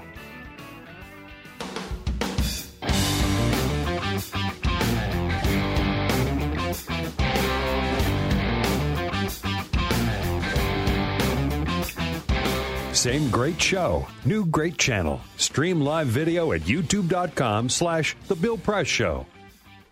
Here we go now on Tuesday, June sixth, at The Bill Press Show. We're live from our nation's capital, Washington, D C Brought to you today by Amalgamated Bank. You're looking for a bank with progressive values. You've got it with Amalgamated, and anywhere in this country you can bank with Amalgamated Bank online. Amalgamated Bank dot com. For almost a century now, they've been the bank of choice for progressive organizations and individuals nationwide. Uh, you can join up too. Check them out again at amalgamated bank dot com.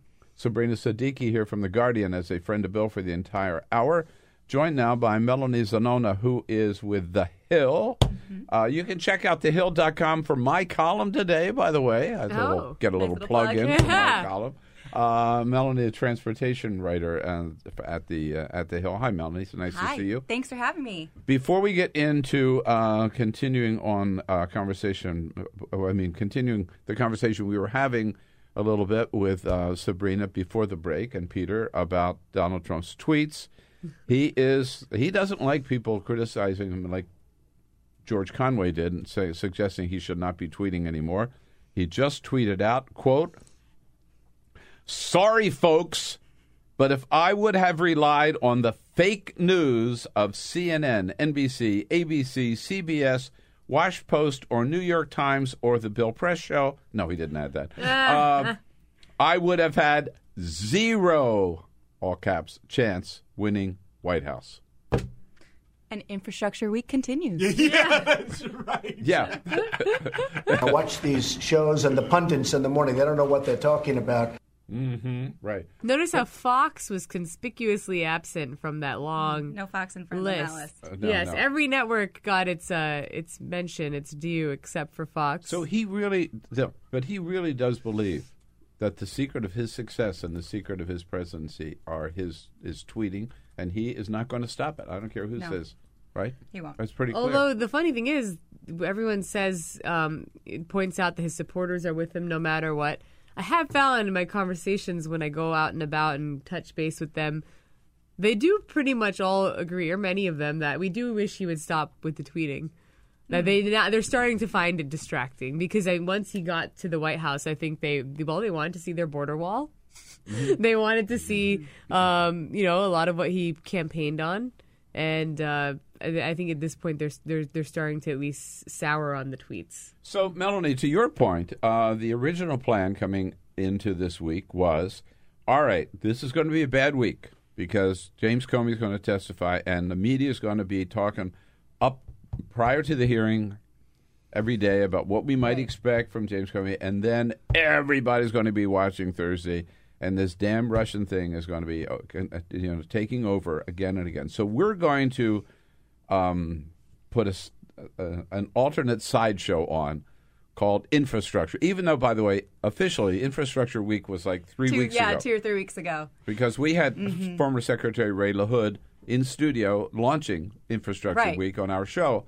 So but they, so they're saying, no, we're going to call this Infrastructure Week, and this is what we're going to talk about this week.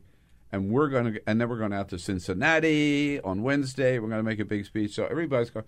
But the person who's undermining Infrastructure Week is the president himself. I think there was so much expectation that we were going to come into this week and it was going to be this big bipartisan push and we were finally going to start to see what the president wanted in this infrastructure plan. And by the time everyone woke up on Monday morning, he had already tweeted all all night, all weekend, started these public feuds. It's driving Democrats away. Um, the narrative had already started to take hold by the time he stepped into that East Room on Monday morning at eleven thirty. And if you turned on all the cable news networks, no one was talking about infrastructure. They were talking about the travel ban, you know, his attacks on the London mayor, his feud with the media. Um, they were playing pictures and clips of him at the infrastructure event, but they certainly weren't talking about his initiative. Yeah, and we can see even today, right, despite the criticism that he got yesterday from some of his attorneys or other prominent attorneys, they ought to just knock it off and let the attorneys handle this case, right. He's still defending uh, right. his tweets. So uh, here he was yesterday uh, at the air traffic controllers event there in the uh, That that was a little weird, too, because originally there was going to be a photo op in the White House, in the Oval Office, which they right. abruptly canceled and said, no, let's go over to the Origi- yeah, it was supposed to be Oval, room, I think, Oval Office and then Rose Garden. Oh. And then they switched it to um, to the East Room. to um, the East Room. But so, so the, the uh, Donald Trump yesterday announced, uh, talking about what he was signing. We're proposing reduced wait times, increased route efficiency, and far fewer delays. Believe me. Um, and doing so by taking air traffic controllers out of F A A and putting them into some nonprofit group, right? That's right. Why? Well, the and, argument, the chief argument behind this is that the F A A, and no one really disagrees with the fact that the F A A has been slow to modernize, right? The technology they're using right now is really outdated. I think people would be surprised to learn that they're still using paper strips to flack to uh, track flights. Um, so there has been an effort underway at the F A A to, to upgrade their system, to modernize. There's been billions spent on it. But the thinking with the Trump administration here is that putting a, you know, a private, a corporation, and a non-governmental entity will speed up the delivery, bring down the costs, and lead to this technology, um, which will therefore re- reduce the wait times and the delays um, and some of the problems we've seen with the airlines in recent years.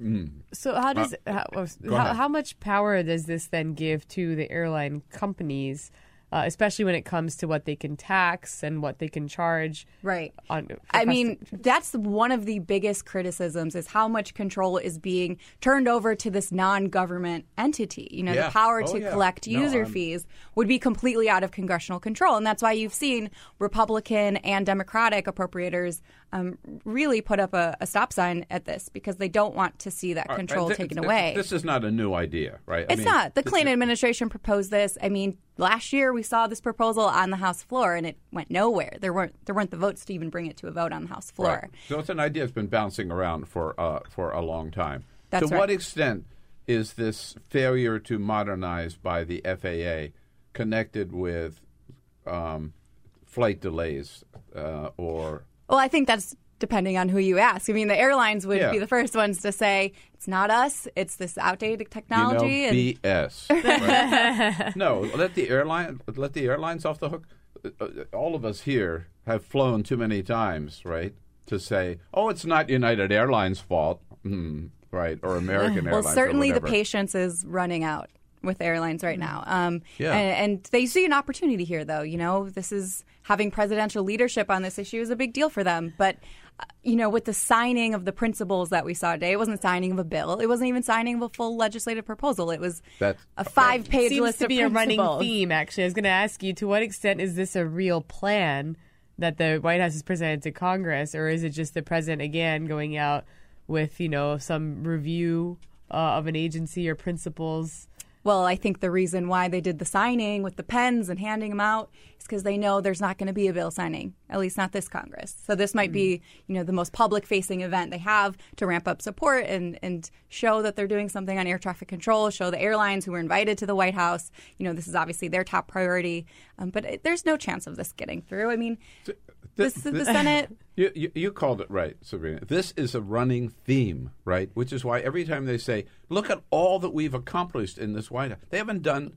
crap, right? Yeah, this is only a With, five-page proposal, too. This was not a full legislative bill. Yeah. I mean, they, they signed, they have these ceremonies and they sign this stuff, but it's not like tax reform. He was talking about at the, in the Rose Garden the other tax day reform? About, about how the tax bill is just produ- pro- progressing so rapidly. Republicans are doing such a great job. There is no there bill. There is no bill. Well, they no also, bill. That was a one-pager. Yeah. The White House that put out one a one-pager, and it wasn't right. even a full page. It was right. like a few so bullet points. He, he signed a set of principles, right, or intent, or sort of a signal, this mm-hmm. is what I want to do, didn't do anything. Right. right. I mean, it is a good first step for supporters. This right. is the farthest that they've they've gone. This is the first time they've had sort of a more unified White House with this, and transportation leaders in the House anyway are for this. Um, but some of the senators I was talking to yesterday, it was on the Republican side a mix of lukewarm, tepid response to outright, we're not mm. going to support I, this. Whatever happened, dare I ask, to the one trillion dollars infrastructure plan that he campaigned on. And uh, where does this fit into that? Well, it's actually supposed to move separately. They right. they are not tying this to their infrastructure bill. And again, I think that's a rec- recognition that if they do that, I mean, you know, that's going to sink the entire infrastructure bill. And so mm-hmm. they are they are planning to move them separately. Right. Um, as far as the trillion dollar infrastructure package, we still have not seen full proposals of that, although we're getting more little drips, statement of principles we saw in the budget release, and we are expected to see more during this infrastructure week. Well, when? Are, are, I mean, are we going to see the infrastructure? He's giving a speech in Cincinnati, but are we going to see the infrastructure bill This week? This, this week? No, I think it's going to come later this summer. That is what the administration has sort of said all along, is it's not going to, the full package isn't going to come until later this year. Yeah. Um, but they are eager to show progress. I mean, right. they, they're trying to pivot away from all these other reports and controversies that are surrounding them. And so they, they are trying to show that they're working on other issues like infrastructure. We may yeah. end up with another statement of principles. The That's package right. could be ten pages maybe instead of five. Or Well, the first thing we saw was uh, a six-page principle list on infrastructure yeah. tucked alongside his budget release. Well, you know, on January twenty-first, uh, I tweeted out that I was standing by to um, assist the president or offer him any advice that I could give if he would, if he wanted it and would uh, call me. I haven't heard from him yet, but if I surprise, surprise. But if I if he were to call, my advice to him would have been, you should have started with infrastructure. He should have started with the one billion dollars infrastructure. Forget repeal Obamacare. I don't care what he promised. Start with the infrastructure. He could have gotten Democratic votes, Republican votes. He could have delivered that. He would have signed that bill right but now. There would be millions of jobs, and we'd be humming. You know, I think there was a lot of interest in the White House from, you know, Steve Bannon and Trump himself. This is one of the issues he mentioned yeah. in his victory speech on yeah. election night. It was one no. of the only policy issues. I think there was a t- an actual interest to do this.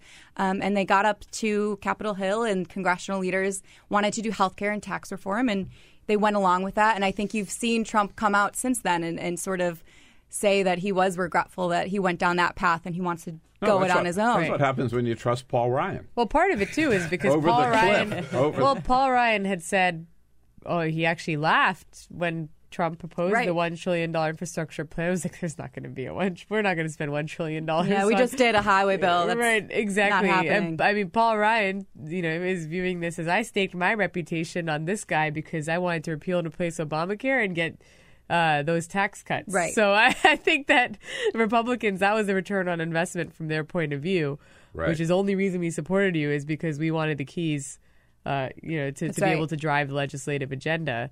But now the president gets distracted, as we've said. Yeah, and yes. now it might be too late to make that deal with Democrats. You know, they're starting to lose their appetite for working with Trump. They're seeing his, you know, low approval ratings. They're seeing this sinking ship, and there's not going to be a whole lot of incentive for them to work on this big no, trillion dollar infrastructure package. That was right. the op- I think that was a, the right moment. Uh, so uh, on infrastructure, um, the people, the Democrats that I've talked to, and a lot of the labor leaders that I've talked to, um, they're not ready to jump on board enthusiastically yet for one reason, big reason, because there's infrastructure and there's infrastructure. There's one kind of infrastructure which I would call the F D R model, which is, okay, we're going to put up this money, we're going to run this program, and we're going to hire all these people to build the rebuild our roads, bridges, mm-hmm. whatever, right? And the other is, we're going to give big tax breaks to Bechtel and all these other big construction companies or and corporations, and we're going to count on them to rebuild our infrastructure. It's, that's a big difference. It is a big difference. And which way is Trump going? Oh, he's absolutely going towards the private sector model. That is going to be a large part of this infrastructure bill, no doubt about it. Which is just another tax break for big corporations. And that's why we've seen some Democrats, you know, change their tune. We saw Nancy Pelosi and Chuck Schumer, who both saying originally after Trump was elected, you know, this might be an area we'd be willing to work with. And, you know, they both put out scathing statements yesterday, um, bashing his air traffic control and infrastructure plan at large. Yeah, because it's it's just another big tax break for corporations. Uh, corporations, then you also you can't count on them to do the same, to have the same priorities, right? Or to That's do the right. same and, jobs. And it'll lead to tolling. That's the other thing. Uh, oh, yeah. You know, these yeah. these projects that uh, private investors are going to be attracted to have to recoup their investment costs somehow. So that means user fees, hmm. tollways. It's not going to be some small project in rural Nebraska. Right. It's going to be a, a large-scale project that can bring in tons yeah. of money with tons of traffic. Right. Um, and that is a concern not just of Democrats, but of rural Republicans as well. So public transportation, freeways, right, are not going to be the priority. Not so They're free, right. Toll roads. Right. And and that is a way to get the conservatives, the fiscal conservatives, right. on board with the infrastructure package. I mean, when you say massive spending on transportation, you know, Republicans are not going to be jumping on board, but when you frame it as, you know, permitting reform is another aspect that is going to be included in this bill, um, permitting reform and the private sector model, then you start to see conservatives uh, get behind the idea. But you risk alienating the Democrats. Speaking of transportation, what's happening with Amtrak? Well, you know, Trump's budget proposed cutting federal support for long-distance trains um, and other transportation programs. Even though Amtrak has been having problems, and in New York, they have to undergo these renovations.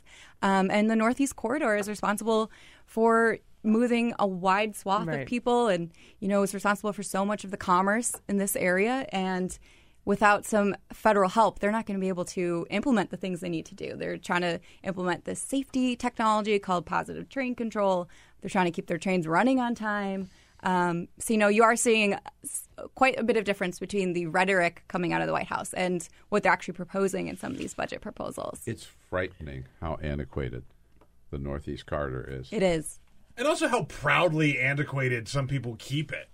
You know, like, it could be improved. Like Chris Christie. No, seriously. Yeah. Vetoed like, it could be tunnel. dramatically yeah. improved by, like, not a lot. It, right. I mean, it would take some money, but, like, we should fix this stuff up. It's, but people are just sort of, like, ignorant about the whole idea. It seems like another life when Obama was proposing that he had that ambitious plan for a high-speed rail oh, in the right. United States. That's right. And now we can't even figure out how to agree on whether or not right. Amtrak should have adequate God. funding.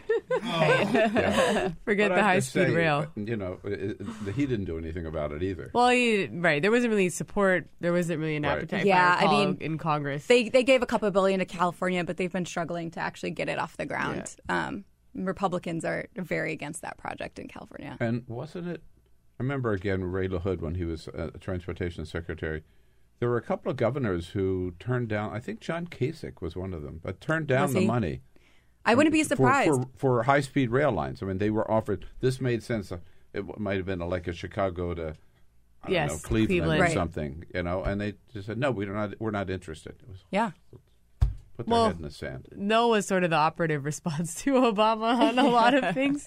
I mean, even the highway bill, it took like years just to get to the highway bill, basically yeah. in the, you know, on his, in his lame duck. I mean, they finally were able to pass a highway bill after mm-hmm. a lot of consternation. Right. But, I mean, isn't it embarrassing that, I find it embarrassing, I mean, that China and Japan have these bullet trains, you know, and well, the president himself has said that, actually. I mean, yeah. that's his thing when he goes around the world and comes back and sees these other airports and trains. Um, and what, that's part but, of his motivation. But for, what are we doing about it? Nothing, right? I mean, you're right. There's the one project underway in California, which has its own problems. But that's the yeah. only place in the country. And Texas is trying to – it's a private company that's trying to do it, all with private money, but they need some help. But, you know, um, in terms of regulation, about but even they haven't. Building one of yeah. these, you're talking ten years probably or so, mm-hmm. right? And we're already twenty seventeen, and these these trains over there have been operating for twenty years. I think self-driving cars will come before high-speed rail comes.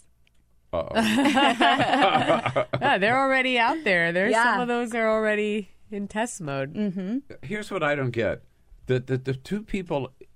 I'm glad you raised that. That seem to be leading the charge for driverless cars, right? Is that mm-hmm. what you call them, driverless cars? Yeah. Are Uber and Google. I know. It's incredible. Mm-hmm. Why Uber and Google? I mean, why not G M and Ford? They are – car makers are starting to get in the game, and they're starting to partner with people. Um, you know, Lyft and Ford, I believe, or is it Volvo, have partnered together. Um, so they, they recognize these ride-sharing companies have – a great wealth of um, products, and they can use their services, combine it with the self-driving cars. That's where they see the real money. Is so it's self- that technology that's driving it. Right. Driving, is that the right? Right.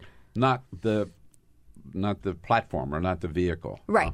Right. That's I mean, right. Google, you think about, you know, the navigation mm-hmm. and the mapping. I mean, that's everyone's yeah, relying yeah. on them uh, essentially. So you could imagine that they're at the forefront of leading it because they would be the ones implementing the technology. The technology software is the, software. Is the hardest part. The, the the outer part of the car is is not as you know difficult to put together, and that's why the software is important. That's why you're seeing the Googles right. and the Ubers. And Uber the would love to not pay drivers after they've already had enough uh, legal problems and with you know. deal the, the way that they compensate their drivers. So even Google, I understand more than I do Uber. I would, I think maybe is Apple involved in this at all? They were, yes, they are trying. Um, they're not, they're not as far along as Google, but they are also in the game. If history is any indication, Apple will jump in five years after right. the first one and charge triple the price for right. it. But it'll look and really everyone will, good, and it'll everyone really will good. Have and everybody one. Will have one. Yeah, yeah, yeah. That's how it's going to go. You're probably right. Tim Cook is just watching. You guys work out all the kinks. Yeah, and then we'll I'll... jump in. I mean, Quinn, does anyone use Apple Maps? No. I don't, no, I don't no. use Apple Maps. No. No. Waze, Google, Google Maps. Ways. Yeah. yeah, Waze. That's it. Waze yeah. and Google Maps. Waze. You know, yeah. we're, we're um, shopping for a new car right now, and a, a big issue is whether or not to get G P S because Waze is so good, and, and it's free. Yeah. Yeah. yeah. I never, and if you I get never in use the car, my car G P S. You have to update it every few years because mm-hmm. it's not... You know, it's not going to have the most current as your phone will. Go ahead. Do you have G P S in your new car? As, as a matter of fact, I just got a new car. Yeah. Uh, no, I didn't get G P S. Is it a self-driving? No, well, I'll say this though, because I got a, I'm, I'm a liberal elitist, so I got a Prius, and I drove a, and, I, and I drove a Prius before this Prius that I got, and I had that one for uh, about seven years. So in the seven years since I got this, the technology has changed so much. There's like. Sensors all around the car. There's a sonar yeah. situation that makes sure you don't get it like close to. So oh, when you yeah. set your cruise oh, yeah. control, no.